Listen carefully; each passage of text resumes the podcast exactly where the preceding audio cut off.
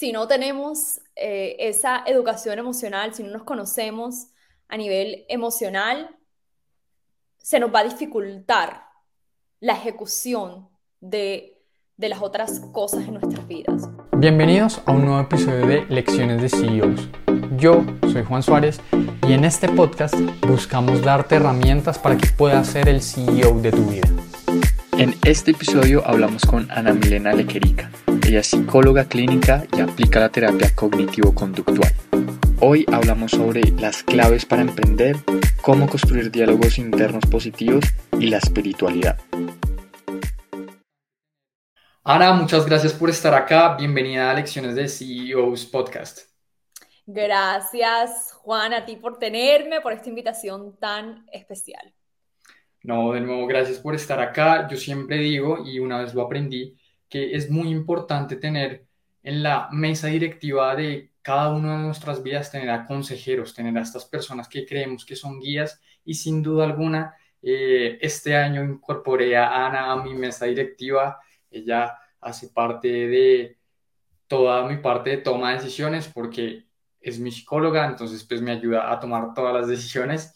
Entonces hoy quería aprender un poco más sobre ti, Ana, sobre tu mundo, sobre cómo tomas decisiones y bueno, eh, conocer un poco sobre ti. Entonces quisiera arrancar esta entrevista conociendo sobre qué es Sola Co. Bueno, Sola Co es una marca enfocada en la venta del calzado. Esta marca nació en el 2018 más o menos, pero era únicamente de mi hermana antes de pandemia, eh, dos meses antes de pandemia, de que explotara todo, me involucro yo con mi cuñada. Entonces, las tres, eh, desde ese entonces, que es más o menos como desde enero del 2020, nos hicimos socias, eh, todas con el mismo porcentaje. Y bueno, esta marca, más allá de vender pares de zapatos, nosotros en lo que nos enfocamos es, en vender un producto que le aporte bienestar al, al consumidor, al comprador. Es una marca 100% colombiana, los zapatos son hechos por productores colombianos a mano. Entonces, eh, sí, digamos que es algo que buscamos que se acomode a la situación actual. Por ejemplo, nosotros empezamos con alpargatas, pero por todo este tema del confinamiento, sacamos zapatos para estar en casa. Antes, bueno, todavía seguimos teniendo obviamente esos productos, pero eran muy como pantuflas, pero después esas pantuflas em, se fueron convirtiendo en zapatos para estar en casa, pero también que podrías usar para ir a hacer mercado, para sacar al perro, para hacer vueltas. Entonces nos vamos acomodando más o menos como a la situación y esto obviamente... Eh, es desde, desde pandemia que nos empezamos a dar cuenta, oye, no nos podemos casar con algo en específico. Así que bueno, eso básicamente es, es, es sola. Una marca, una marca que, que quiere, lo que quiere es aportar bienestar. Sin duda alguna nos comentas que eh, iniciaste este camino con tu hermana, con tu cuñada. Quisiera entender cómo funciona esas dinámicas familiares, pero también que ya son socias, cómo dividen eso, esos tiempos. Ok, bueno, cada una tiene su rol. Eh, yo me encargo de toda la parte eh, de medios, de contactar a, a, las influencers, de no manejo, ya no manejo directamente las redes porque eso es trabajo casi de tiempo completo, pero yo soy la que tiene comunicación con la persona que nos genera el contenido, con el fotógrafo, eh, bueno, todo este tema de, medios y de, de, buscar cómo hacer para vender. Eh, mi cuñada tiene toda esta parte de contabilidad y mi hermana se encarga de lo que es producción. Todos opinamos obviamente en los modelos. Es una marca muy orgánica todavía y queremos que siga así. Después eventualmente te, contaré un poco más sobre esto, pero es una marca muy orgánica, entonces desde el principio cada una eh, tuvo su rol muy definido y no hemos tenido problema con eso, ¿sí? Porque desde el principio fue muy, muy, tú haces, este es tu rol, este es tu rol, este es tu rol, nos apoyamos, nos apoyamos mucho, em, pero hasta el momento no, no ha habido ningún inconveniente. Me comentas que naturalmente cada una tiene como su nicho, se especializa en cada área del negocio. Cuando van a, tienen sus reuniones, sus consejos y van a tomar una decisión, ¿tiene algún tipo de framework mental o cómo hacen a la hora de dos están, de pronto no están tan cómodas o, o cómo hacen con esta parte?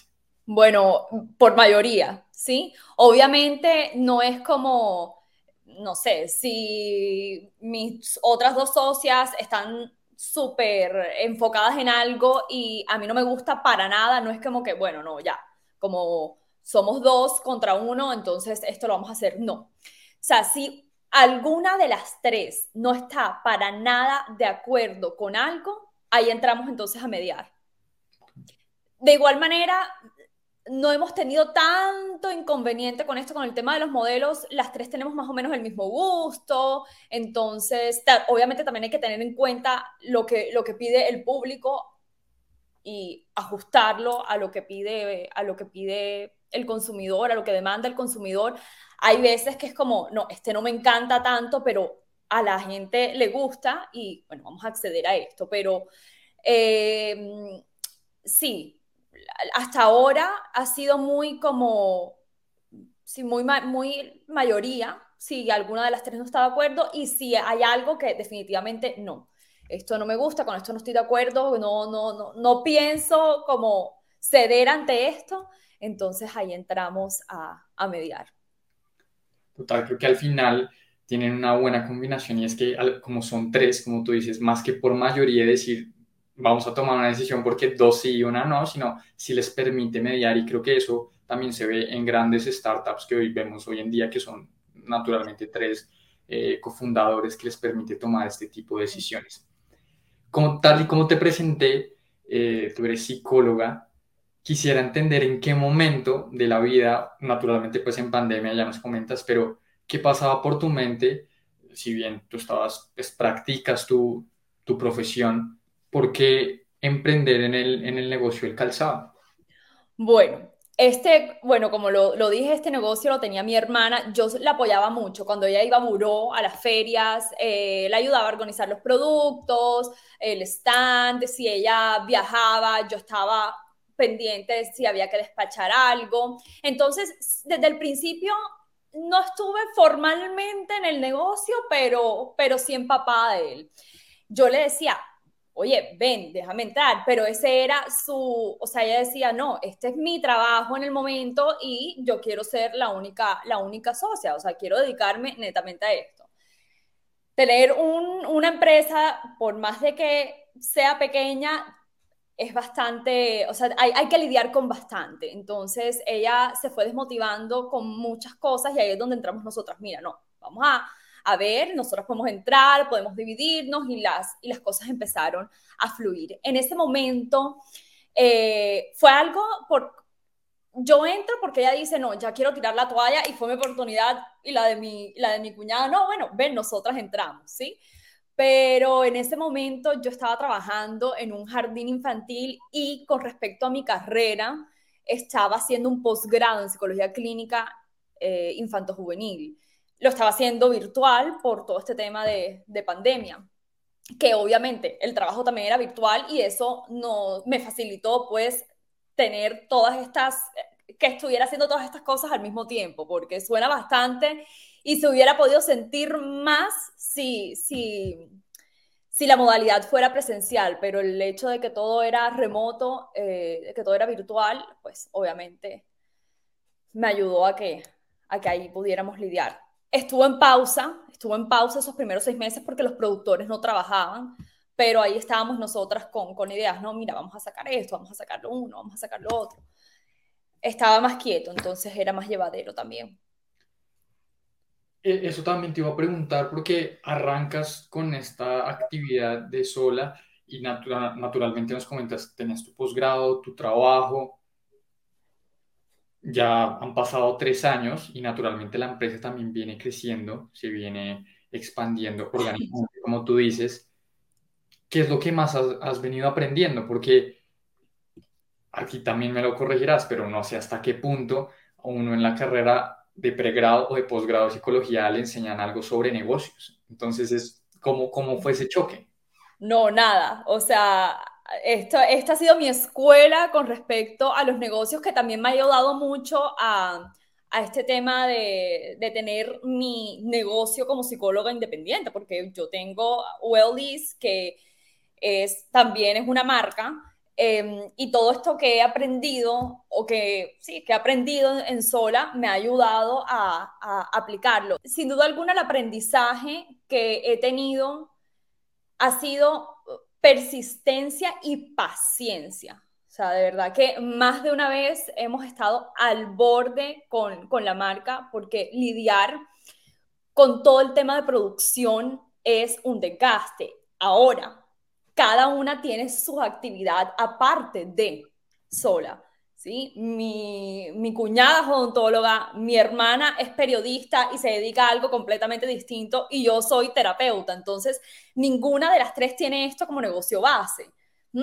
Si bien se han presentado eh, los obstáculos con sola y cada quien tiene también sus, sus, sus obstáculos por aparte, eh, sí hemos visto en circunstancias que la marca se ha visto amenazada.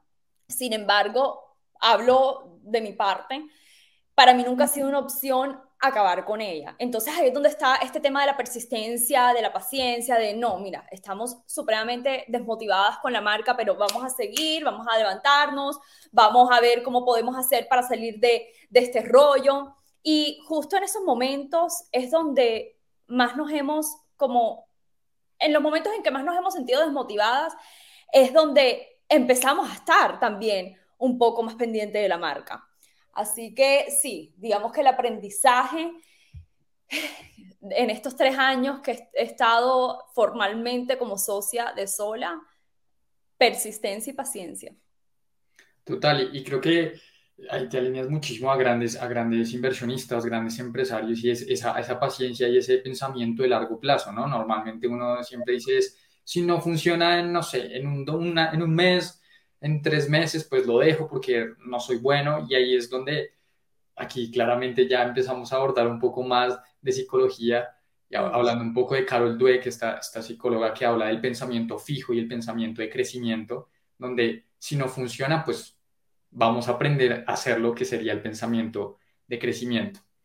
Avanzando un poco en esto que también nos comenta sobre eh, que también tienes tu marca de psicología, de, tu negocio, de lo que haces, Well Is, quisiera entender cómo se relaciona un poco en, dentro de tu vida Well Is y sola.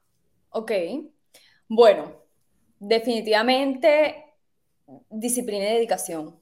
Cuando uno es independiente, necesita disciplina para lograr los propósitos. Ah, bueno, y estar y tener propósitos en, en, en tu negocio, porque es que si no hay propósito, no hay movimiento y si no hay movimiento, pues no hay nada, ¿sí?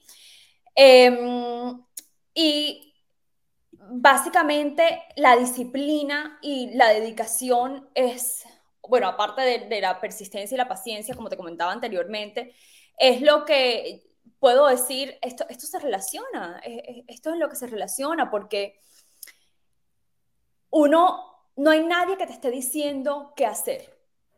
¿Mm? Cuando tú eres independiente, nadie te está diciendo qué es lo, cómo es que tienes que cumplir, qué es lo que tienes que entregar. Ese cumplir es cumplirte a ti, a tu propósito, el propósito que tienes con esa marca que tú creas. O si no la iniciaste tú, como fue el caso eh, de, Sola, pues yo hago parte. Entonces la, Sola empezó a ser otra desde que, desde que entramos mi cuñada y yo. Entonces, para eso se necesita disciplina, porque si no hay disciplina y si no hay esa dedicación, es muy difícil mantenerlo. Total. Y justamente en Well Ease, tú dices que el bienestar no, es la ausencia de problemas ni de dolores, porque pues eso lo vamos a tener todos los días, pero sí la presencia de un verdadero significado, que es lo que nos acabas de comentar, cómo encuentra ese verdadero significado y si es lo mismo que, que es el propósito. Ok, sí. El, el verdadero significado es el propósito, el sentido de cada situación. Yo siempre en consulta digo, uno no puede tener, o sea, sí puedes tenerlo, pero no se puede quedar solo uno con un propósito de vida, porque eso es demasiado amplio. Y en la vida, el camino se va como desprendiendo en otros caminos, entonces uno tiene que tener distintos propósitos y que sean propósitos también a corto plazo. ¿Qué pasa cuando uno no tiene un propósito, no tenemos un sentido? Como te comentaba, no tenemos un motivo y sin motivo no hay movimiento. Entonces, el bienestar también lo podemos tener en esos momentos de adversidad, en esos momentos en donde, en donde estamos atravesando muchísimos obstáculos, porque siempre y cuando tengamos ese sentido que es el movimiento, vamos a poder darle la batalla a la dificultad. ¿Y cómo encontramos este, este mm, sentido? Eso no es que, ay, nos iluminamos y ya yo sé que el sentido de, de, esta adversidad es esto. Hay, mucho, hay muchas preguntas que nos tenemos que hacer. ¿Para qué vino? ¿Qué me está mostrando? Para mí esa pregunta es clave. ¿Qué me está mostrando? Porque más allá de cuál es el aprendizaje, el aprendizaje puede que no lo encontremos de una. Y esa y ese querer buscar el aprendizaje de una y no encontrarlo nos puede llevar a la frustración. Entonces uno tiene que tener mucho cuidado con eso. Eh, y por eso para mí es clave el qué me está mostrando, qué me está mostrando esta adversidad cada día. Cada situación tiene algo que mostrarte. Entonces, la vida se trata de, de, destinos, de lugares a donde llegar, no un solo destino, sino varios destinos.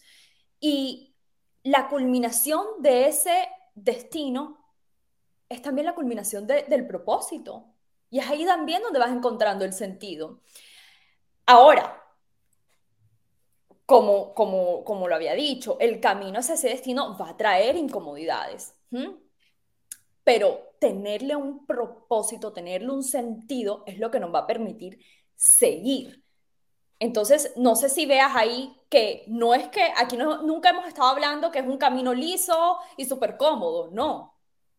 Pero es un camino con sentido. Ok, vino este obstáculo. ¿Qué me está mostrando este obstáculo? Ah, no, que me está doliendo tal cosa. Por ejemplo, vamos a ponerlo, vamos a, hacer la, comparación con, el cuerpo físico. Estoy yo eh, entrenándome para una maratón. Va todo súper bien y de repente Mm, siento que no estoy pisando bien, ok, ¿dónde me duele? ¿Qué me está mostrando esto que no estoy pisando bien? ¿Dónde tengo que fortalecer? ¿Qué es lo que me duele? ¿Me duele el tobillo? ¿Me duele la rodilla? Ok, si me duele las rodillas, ¿cómo está siendo eh, eh, la pisada? Y uno ahí va encontrando, ok, ya sé cuál es el, propósito de este dolor, de este dolor físico. Lo mismo en el camino, lo mismo eh, en la vida. ¿Mm? Total, y, creo que tocaste algo esencial y es hacerse las preguntas correctas, ¿no? Empezar a tener ese diálogo interno y venga, sentémonos y realmente para dónde vamos, ¿no? Ahí sí como lo decía Sócrates, conocerse a uno mismo es cambiar el mundo entero. Sí. Y, y quisiera seguir por ahí es en qué medida o por qué conocerse a uno mismo también afecta las relaciones que uno tiene, compañeros de trabajo, amigos, familiares, pareja, cómo, cómo cuando uno empieza a conocerse a sí mismo empiezan a cambiar esas relaciones. Ok, bueno, aquí eh, no te voy a responder puntual, o sea, muy puntual a esto, sino que cuando uno no puede a ver, tú no puedes amar a quien tú no conoces. ¿Mm? Si yo te digo, Juan, conoce a María, tú nunca has visto a María, tú no la conoces, y yo te digo, la tienes que amar, tú me vas a decir, estás loca, o sea, yo cómo voy a amar a esta mujer si yo no la conozco, ¿sí? Entonces, ¿qué pasa? Que si no nos conocemos, no nos amamos, y si no nos amamos, difícilmente vamos a poder dar algo genuino desde el amor o aportarle desde el amor en las otras relaciones. Entonces, ¿qué pasa? Si yo no me amo, me empiezo a relacionar desde un lugar de carencia. Entonces, la carencia termina siendo esa fuente de lo que le damos al otro. por eso es que es importante conocerse a uno mismo, porque nos permite amarnos. Y cuando yo me amo, yo tengo algo agradable que ofrecer. No desde la necesidad, no desde la carencia, sino desde, ven, mira, yo tengo algo aquí, yo tengo algo en mi mochila, yo tengo algo en mi vida que permite construir esta relación. Pero si yo no tengo nada en la mochila, si yo no tengo ni un ladrillo que aportarle a esto que quiero construir, entonces, ¿qué, o sea, eh, eh, ¿qué, relación sólida y fuerte puede haber? Si tú, si tú, si la otra persona está poniendo y está poniendo, está poniendo, tú no estás poniendo, esa persona se va a cansar más rápido. Y entonces ahí viene el, no, es que no me apoyó. No, no es que no te haya apoyado. Lo que pasa es que no está viendo esa, no está siendo recíproco. ¿Por qué? Porque hay algo en ti que no está permitiendo que sea recíproco. Hay algo en ti que no está permitiendo que, que, tú, puedas, que tú puedas aportar a esa construcción. ¿Y qué es eso? La falta de conocimiento. ¿Qué lleva a qué? A no permitirme amar. Entonces es una cadena, esto eh, puede sonar súper enredado, pero no sé si aquí me sigas con, con, con esta telaraña que, que, trato aquí de armar. Eh, pero sí, digamos que, que por, e, esa es la importancia de conocerse uno mismo.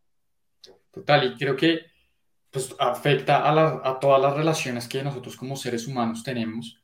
Y te lo comentaba a veces, digamos que hacemos bastantes estudios de mercado en la empresa donde trabajo la hacemos más cualitativa para entender qué, qué, es lo que piensa la gente y en medio de esto hay bastantes eh, respuestas donde dicen no confío en mí mismo, me da miedo fallar, ¿cierto? Y ahí es donde pues uno se empieza a dar cuenta que pues naturalmente uno no es el único que tiene esos diálogos internos negativos hacia uno mismo, pero entonces la pregunta es cómo empezar a amarme, cómo empezar a conocerme a mí mismo, ¿qué herramientas podríamos empezar a implementar? Ok, bueno, em, antes de responderte a esto, quiero que tengamos en cuenta algunas cosas. Y es que, primero, uno tiene que, uno, uno tiene que tener en cuenta que uno tiene distintas voces dentro de uno, ¿ok? Está la voz que sabotea, está la voz que media, está la voz, la voz del yo, de no, ven acá, es que yo soy así. Que a veces esa voz no le creemos tanto, pero está ahí, ¿cierto? Entonces, todo está en la narrativa. Todo, absolutamente todo está en la narrativa, Juan. Y las narrativas están construidas por palabras. Esas palabras tienen connotaciones. La connotación carga una emoción o varias emociones. Y la emoción es el lenguaje de nuestro inconsciente.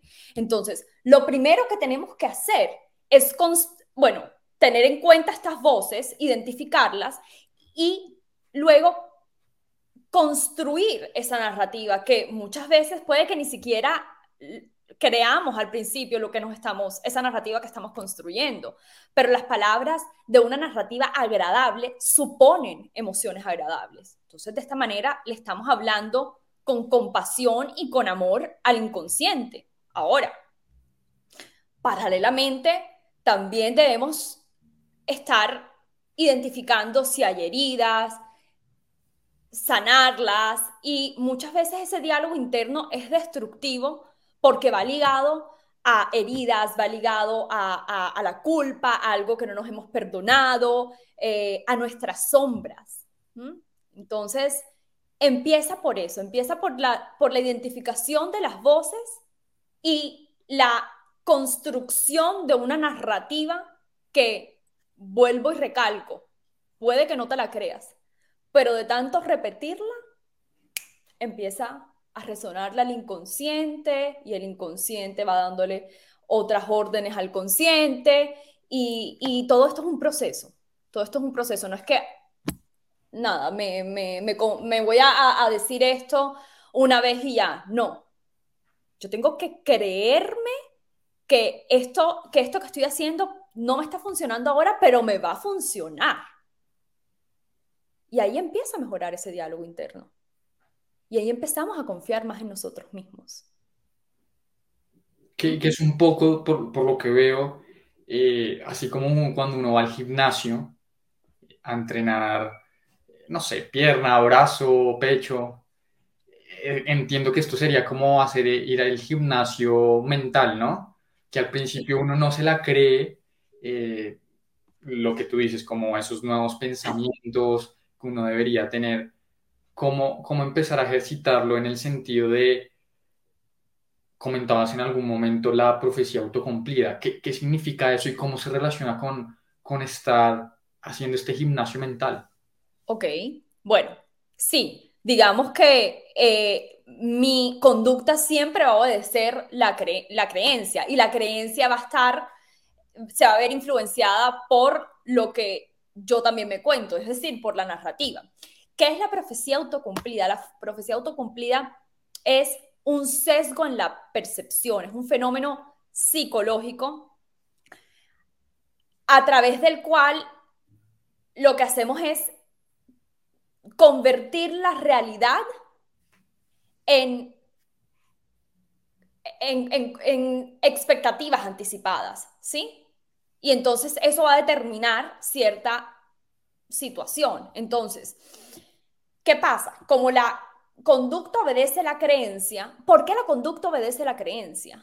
Porque es que imagínate el desorden del cuerpo en general si mi conducta no obedece mi creencia. Eso va a generar demasiado estrés.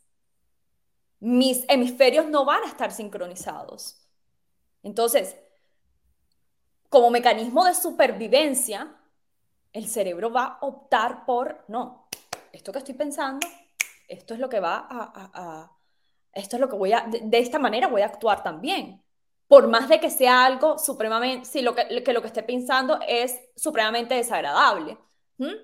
Entonces, esa es la profecía autocumplida, es un sesgo en la percepción. Y todo esto, todo esto parte de lo que yo me estoy contando. Ahora, tú me preguntabas, ¿cómo puedo hacer como sí, como para fortalecer este, este gimnasio mental. Entonces, somos un todo, ¿cierto? Y me gusta a mí, a mí me gusta comparar mucho lo mental con, con lo físico. Cuando vamos a iniciar algún tipo de ejercicio físico, ¿qué hacemos? Buscamos guías ya sea rutinas, buscamos entrenadores, buscamos videos en, en, YouTube, en Instagram, nos metemos eh, con un coach o una aplicación, eh, un profesor de yoga, un instructor, en fin, uno busca algo que te diga, bueno, empieza por aquí, ¿sí? Esto casi siempre uno tiene que oír al espacio que te permita ejercer esto que quieres, este, estos ejercicios que quieres empezar a hacer o tú adecuarlo en tu casa o adecuarlo en tu propio espacio. Lo mismo pasa con lo mental. Entonces, ¿qué es lo que, pues lo ideal, obviamente, de, de empezar ese gimnasio mental, lo ideal siempre es empezar con, con una guía, con un terapeuta, una persona especializada que te vaya guiando eh, y que pues a la vez te vaya facilitando esas herramientas que uno va necesitando en el, en el proceso. Sin embargo, esto es algo que muchas veces nos cuesta acceder, bueno, por, por, temas de costos, por temas de cuadrar horarios, por una cantidad de cosas.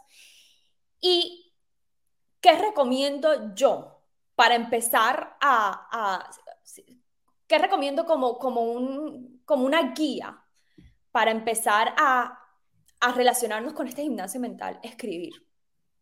¿Por qué? Yo sé que está súper de moda el tema de, del journaling y todo, pero es que la escritura como herramienta terapéutica es maravillosa. Y esto te lo explicaba yo en las primeras, en las primeras consultas, en las primeras sesiones que teníamos. Y es que la escritura es ese tercer nivel de expresión, es decir, el que quiere más, el que requiere más esfuerzo mental, más estructura mental, Por ende, nos va a permitir estructurar nuestros pensamientos, nuestras sensaciones, nuestras emociones. Nos, nos, permite darle una perspectiva, poner una perspectiva a eso que estamos sintiendo. Entonces, por eso es que es importante la escritura, eh, escribir, porque es un nivel avanzado de expresión que integra muchas funciones cerebrales. Otra, otra, otra, otra, otra, cosa que podemos ir haciendo para, para fortalecer este gimnasio mental, leer libros que te brinden conceptos con los que tú te puedas ir conectando, más allá de libros de autoayuda, porque es que el libro puede decir lo que sea, te, tienes que ayudar así, así, así, si tú no lo aplicas y si tú no, y si tú no acomodas esos conceptos a tu realidad, pues no estás haciendo absolutamente nada. Entonces, buscar esa, esa bibliografía que te permita, que te brinde los conceptos básicos para que tú así los vayas adaptando a tu realidad. Pero obviamente, o sea, lo ideal siempre es el espacio terapéutico, pero estas otras, otras maneras, que, otras formas en las que podemos ir relacionándonos con esto. Total, en la medida que uno pues empieza a interactuar eh, y empieza a tener estas herramientas, pues el crecimiento pues tiende a ser mucho más rápido. Lo mismo, cuando uno se está entrenando para una maratón, pues si tienes a un coach que ya ha corrido 50 maratones, ya te va a decir los errores y te va a decir, venga, empiece por este lado, ¿no? Claro, claro. Tú decías, tú decías la escritura, recomiendas unas, tener como un hábito de escribir al final del día, al inicio del día, o cuando lo sientas, ¿cuándo uno debería empezar a escribir? Bueno, cuando el, ah, bueno, eso es algo que, que, me parece importante aclarar. Se necesita disciplina. Lo mismo que para ir al gimnasio. Uno por motivación no va, porque la motivación viene, va, uno no la tiene todos los días y uno no se levanta por motivación, uno se levanta por el propósito. Volvemos al tema del propósito, por ese sentido que tiene pararse para ir al gimnasio. Eh, y eso requiere de qué? De disciplina. Entonces, tenemos, debemos tener disciplina. Si yo quiero empezar a ir a ese gimnasio mental, yo debo tener también un horario estipulado. Ok. En las mañanas, antes de empezar mi, mi jornada laboral, o al mediodía, o ven que a media mañana una pausa, o en la noche. El tiempo ya varía eh, en, en las rutinas de cada quien. Pero sí, o sea, sí debe haber, sí debe haber constancia. No necesariamente tiene que ser todos los días. Bueno, lo voy a hacer el fin de semana que estoy más calmado. O lo voy a hacer tres veces por semana. Pero sí tener esto estipulado y cumplir con eso. ¿Por qué? Porque ¿cuál es tu objetivo? ¿Cuál es tu propósito? ¿Qué es lo que tú quieres lograr con ir a este gimnasio mental? ¿Mm? Creo que esa, esa analogía que nos brindas es bien importante, ¿no? Porque uno, ok, me voy a parar a, no sé, a las 5 de la mañana siempre a hacer ejercicio. Está ese propósito de tener buena salud, o el que quiere ser mega ancho, o tener el six-pack ahí, pues también súper válido. Pero entonces, ¿cuál es mi propósito al eh, empezar a escribir, ¿no? Empezar a, a, a trabajar en uno mismo. Creo que en uno, en aquí en lecciones de CEOs, uno de los conceptos que traemos es happiness y, el happiness es, es, más que todo es tener relaciones sanas, porque uno podrá tener 10.000 cosas, pero si en su familia no está bien, si con sus amigos no está bien, con su pareja, pues creo que de poco vale, o por lo menos desde mi visión que he venido adoptando, poco vale. ¿Por qué crees em, o cómo uno debería empezar a tener relaciones interpersonales sanas? ¿Qué es una relación sana? Ok, una relación sana es una relación en la que tú no te sientes amenazado o amenazada, en, que en una relación en la que la misma relación no se siente amenazada, por lo que sea, por lo que sea. Por un, te voy a poner el ejemplo de una relación de pareja, por un tenemos que hablar, por un conflicto, por un desacuerdo, por lo que sea. En una relación sana hay conflictos, hay inconvenientes, pero hay compromiso y comunicación. En una relación sana no hay competencia, porque Ambas personas están en el mismo equipo. ¿Cuál es el equipo? La relación. ¿Qué es lo que nos une? ¿Cuál es el, ese eslabón entre tú y yo? La relación que tenemos. Entonces, eso es una relación sana. Una relación en donde, en donde, haya, esa, eh, en donde haya esa complicidad, en donde ambas personas estén en el mismo bando. Porque es que si tú estás en el mismo bando, yo voy a empezar a operar desde ahí. Yo voy a, a empezar a, si tú y yo queremos lo mismo, que es el bienestar de la relación, ¿qué es lo que va a tener la relación? Bienestar. Entonces, independientemente de los conflictos, tenemos algo en común, que es el bienestar de la relación.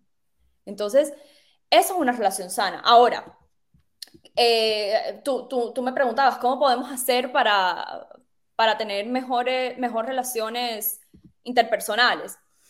Bueno, más allá de seguir como un modelo como tal, de que necesitas hacer esto, esto, esto específico, como, como decía, necesitamos compromiso.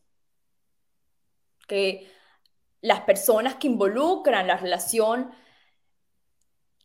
tengan algo en común que es esencial para la relación. Y eso casi siempre es ¿qué quiero yo con esta relación?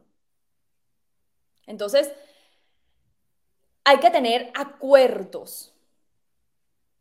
Y eso, en esos acuerdos, las dos personas, ambas partes, deben recibir algo a cambio.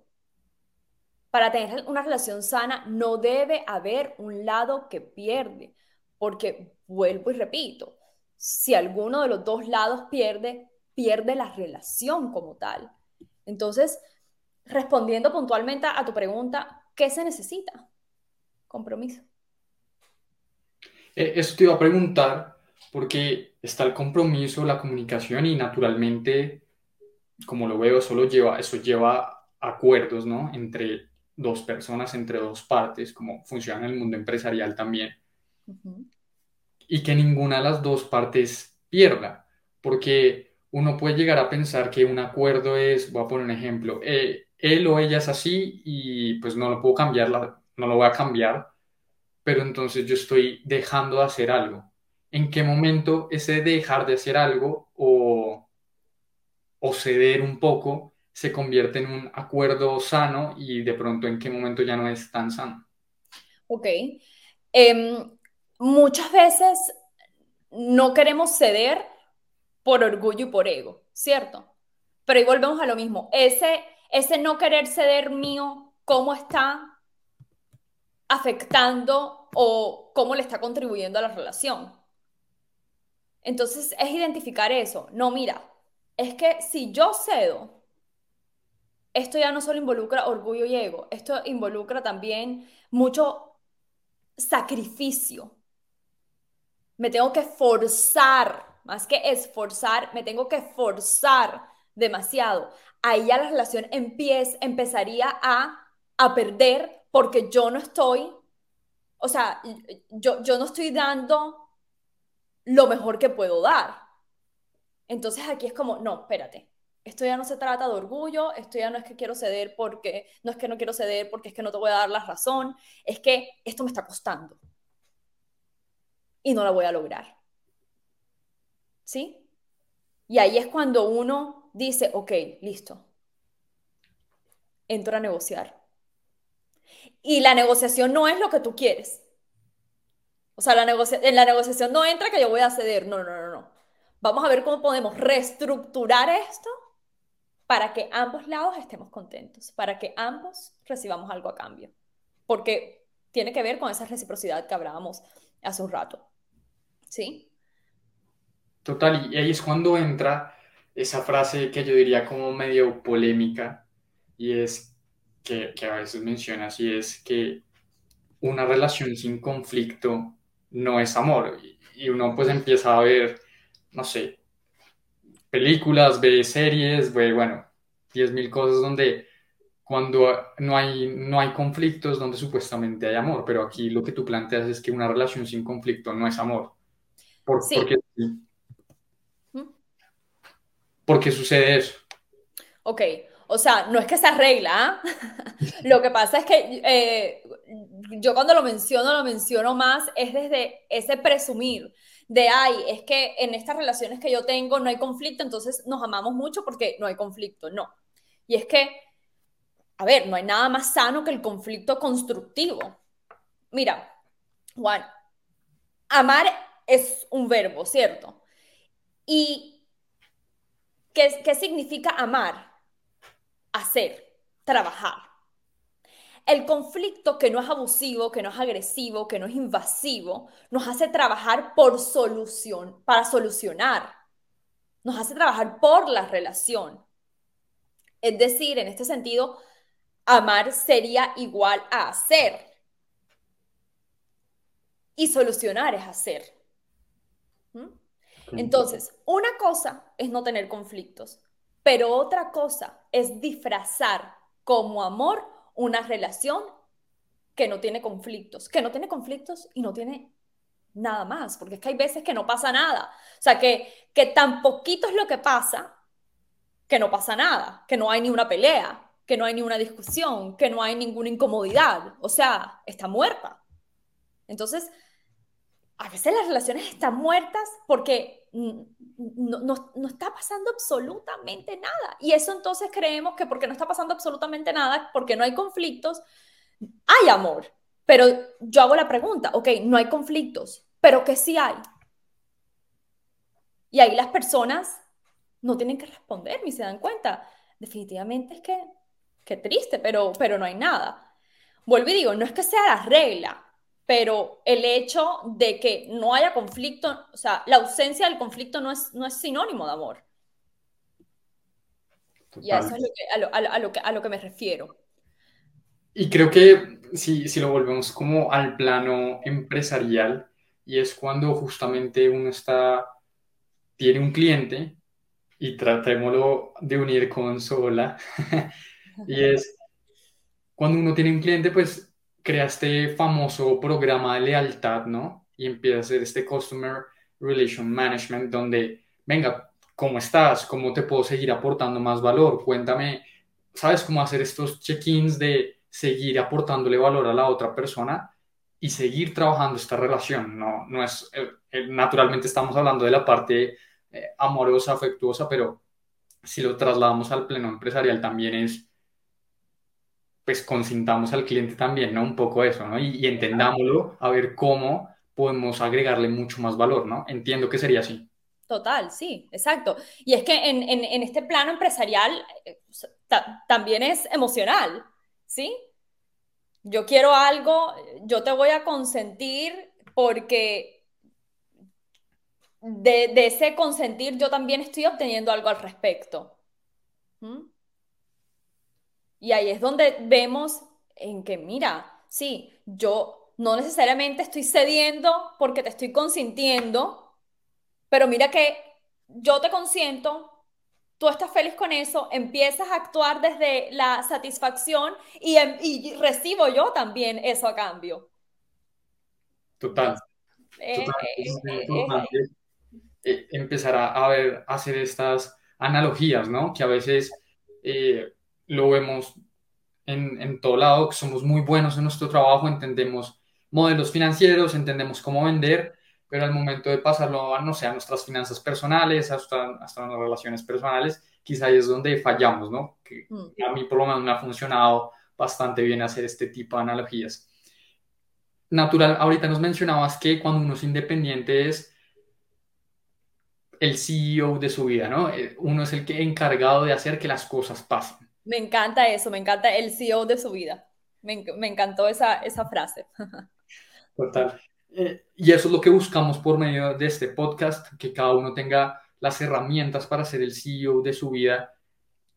Y naturalmente, tú también, pues no estás en toda la parte, estás en la parte psicológica, yo lo tendería en la parte del happiness, pero también tienes que estar muy enfocado a la parte del ejercicio, de tener hábitos para mantenerte tú también eh, al 100%. ¿Qué haces para mantenerte al 100% cuando gran parte de tu día es escuchar los diálogos internos de las otras personas y, pues que no te afecten? Ok. Bueno, hay veces que no estoy a mi 100, no siempre estoy a mi 100%, pero eh, en mis rutinas procuro incluir cosas que tengan mi reserva bien equipada para esos momentos y esos días en, los que no estoy al 100%. ¿Qué es esto que hago? Bueno, el ejercicio es tan indispensable en mi rutina porque me permite, yo, yo, yo hago ejercicio muy temprano en la mañana, me permite desde muy temprano esa liberación, ¿sí? Esa liberación de, de, de todo. Eh, es el momento en el que salgo, como yo hago ejercicio al aire libre, en el que estoy al aire libre porque el resto del día estoy en, en una oficina, en una habitación, en, en un espacio cerrado trabajando. Entonces, el ejercicio para mí es indispensable. Escribir, escribir me libera demasiado. Y gestionar mi parte espiritual. Eso para mí es importantísimo a la hora de, de mantenerme como eh, estable en, en, mi trabajo, en donde hay muchos momentos en, sesiones de inestabilidad. Con respecto a cómo hacer para que no me afecten, y es que, a ver, la terapia es, es mi pasión, porque es que la verdad eh, es mi pasión, pero es mi trabajo.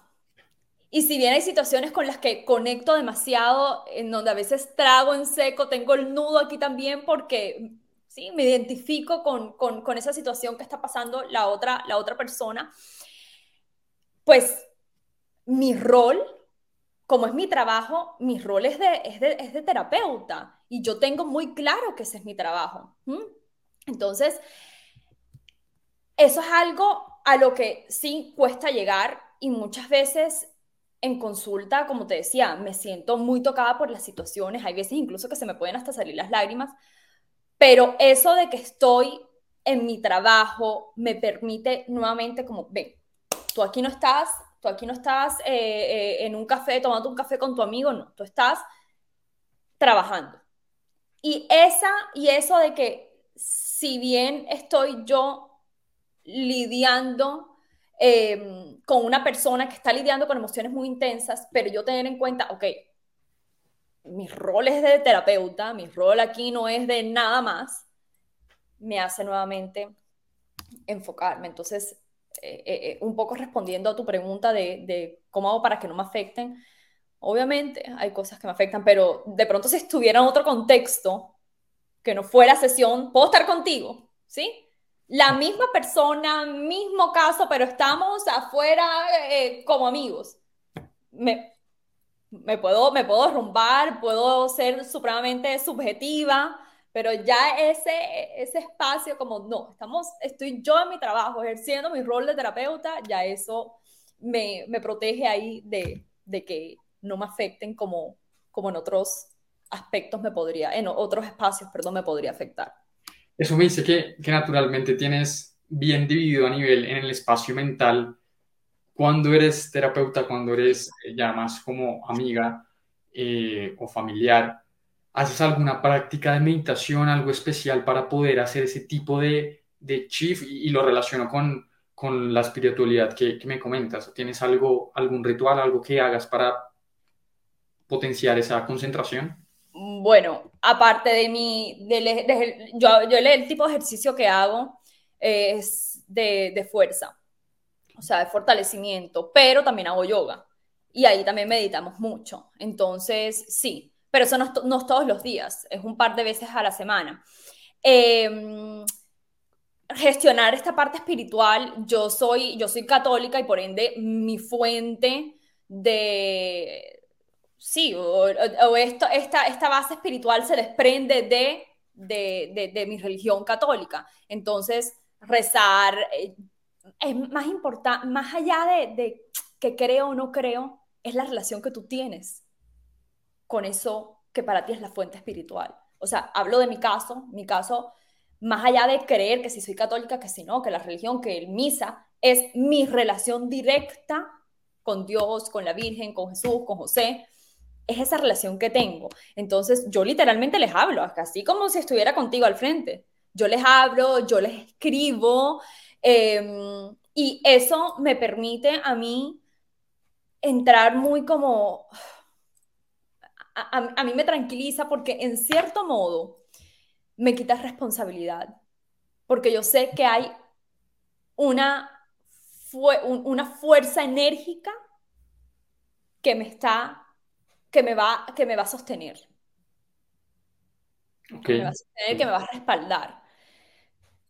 Esa, esa, parte espiritual todos la tenemos, no necesariamente tiene que ser eh, eh, a través de Dios, a través de alguna religión, todos la tenemos. Todos tenemos cuerpo, todos tenemos mente, todos tenemos alma. Lo que pasa es que muchas veces está dormida, no tenemos ni idea cuál es esa fuente de espiritualidad. Al igual que no tengo ni idea cómo hacer para, o sea, no, no sé qué es lo que me gusta, es que yo no hago ejercicio porque a mí nada me gusta. Uno tiene que, para encontrar qué te gusta, necesitas ensayar. ¿Mm? Total, la acción, ¿no? En la medida que la única manera de aprender a invertir es invirtiendo, la única manera de aprender a meditar es meditando, la única manera de aprender a hacer algo es haciéndolo. Sí, y equivocándote y sabiendo, no, aquí no es, esto no me gusta, esto sí. Uno tiene que hacer un mapeo con, con todo, o sea, bueno, no hablemos de aquí de todo o nada, pero con casi, con casi todos los, los aspectos de tu vida. Uno tiene que hacer un mapeo. Si, ya, si, si yo soy una persona que soy súper acelerada, ¿cómo me voy yo a poner a hacer yoga todos los días? Eso, está, eso va en contra de, de, de, mi sistema nervioso. Entonces, si yo soy una persona que está acelerada, pues yo hago CrossFit, yo, yo, corro, yo, sí, si yo soy una persona más tranquila, me va bien todos los días o gran parte de, de los días. Eh, pilates, yoga, sí, ejercicios un poco más, más, más suaves, pero uno tiene que hacer ese mapeo de su sistema nervioso con respecto a lo del ejercicio y con respecto a todo en la vida también, uno tiene que hacer ese mapeo de, de, qué, de qué, qué es lo que me gusta y si no sé qué me gusta, pues ensayo para saber, para conocerme más y así poder enganchar y relacionarme con con, con, cada, con cada aspecto, con cada parte de mi vida, con esa parte espiritual, con esa parte emocional, con esa parte física. Total, en la medida que uno, de nuevo, se conoce a sí mismo, todo, todo, cambia. Mm. Y para finalizar, Ana, ¿qué te hace genuinamente feliz? Ya que estamos hablando de conocerse a uno mismo, ¿qué te hace genuinamente feliz a ti? Bueno, bueno, varias cosas. Eh, pero para mí hay una supremamente importante y es que más que, más que felicidad genuina, Juan, es paz genuina, tranquilidad genuina. Y esa es mi relación con, con Dios. Yo tengo una relación espectacular con mis fuentes de espiritualidad, que son Dios, Jesús, la Virgen y, y, San José. Y como lo hemos dicho muchas veces en consulta y como lo he mencionado aquí también, somos un todo, cuerpo, mente y espíritu. Y la parte espiritual muchas veces la dejamos en stand-by. ¿Por qué? Porque no conocemos cuál es esa fuente. Y eso es algo que todos tenemos, o sea, todos podemos gestionar, tenemos es que descubrirla. La buena relación con esa parte espiritual nos va a llevar a tener tranquilidad y eso nos va a permitir gestionar otras partes de ese todo que somos. Em, yo crecí en una familia pues católica y esto me llevó, esto me facilitó esta relación, obviamente, pero como te decía, o sea, más allá de la religión, de, que si creo, si no creo, es esa relación que tú construyes con, con, con, con los personajes, en mi caso, con los personajes que involucran mi fuente de espiritualidad. Ahora, las cosas que, que contribuyen a eso, que me hacen genuinamente feliz para responderte puntualmente tu, tu pregunta, moverme, o sea, eh, el ejercicio, el mar, definitivamente, para mí el mar es, wow, fuente de recarga, eh, sentarme con mis amigas, hablar banalidades y así como no, no, quiero pensar, simplemente vamos a hablar de lo que sea por horas, eso me hace también genuinamente feliz.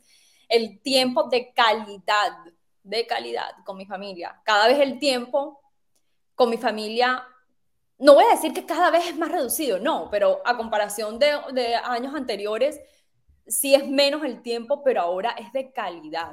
Entonces, ese tiempo de calidad con mi, con mi familia, escribir, conectarme en consulta, cuando yo, cuando, cuando yo en consulta me conecto y, y, y wow, y, y, está esa, esa química entre, entre la persona que tengo detrás, de, tras la pantalla, eso también me da como un rush de, de felicidad que, que, bueno, que ahí me, ahí me queda para esas consultas que no son, que son bastante intensas. eh, ¿Por qué la consulta también me da, me genera, me genera felicidad? Porque es que todos los días con las personas con las que yo me conecto, o sea, con las que tengo sesión, le dan forma a uno de mis propósitos. Yo, yo por eso siempre digo, la consulta, más allá, o sea, la consulta es, es, bilateral, no es unilateral. O sea, la consulta también, la terapia también es para mí, porque esa, e, e, ese contacto con el otro hace parte de uno de mis propósitos, de uno de mis tantos propósitos, porque tengo mil. y cada vez los voy renovando, pero sí, básicamente eh, eso es lo que me hace genuinamente feliz. Pues Ana, ha sido una sesión espectacular donde hemos podido hablar sobre ser empresaria, entenderse a uno mismo para tener mejores relaciones, también tener esas rutinas, esos hábitos para estar al 100% o cuando no lo estamos, pues que tengamos ese kit de salvamento, ¿no? ¿Dónde te podemos encontrar? ¿Cómo, cómo podemos comprar calzado? ¿Cómo podemos agendar una cita contigo? ¿Cómo te podemos encontrar? Bueno, eh, ¿Esto queda eh, escrito en la descripción o algo?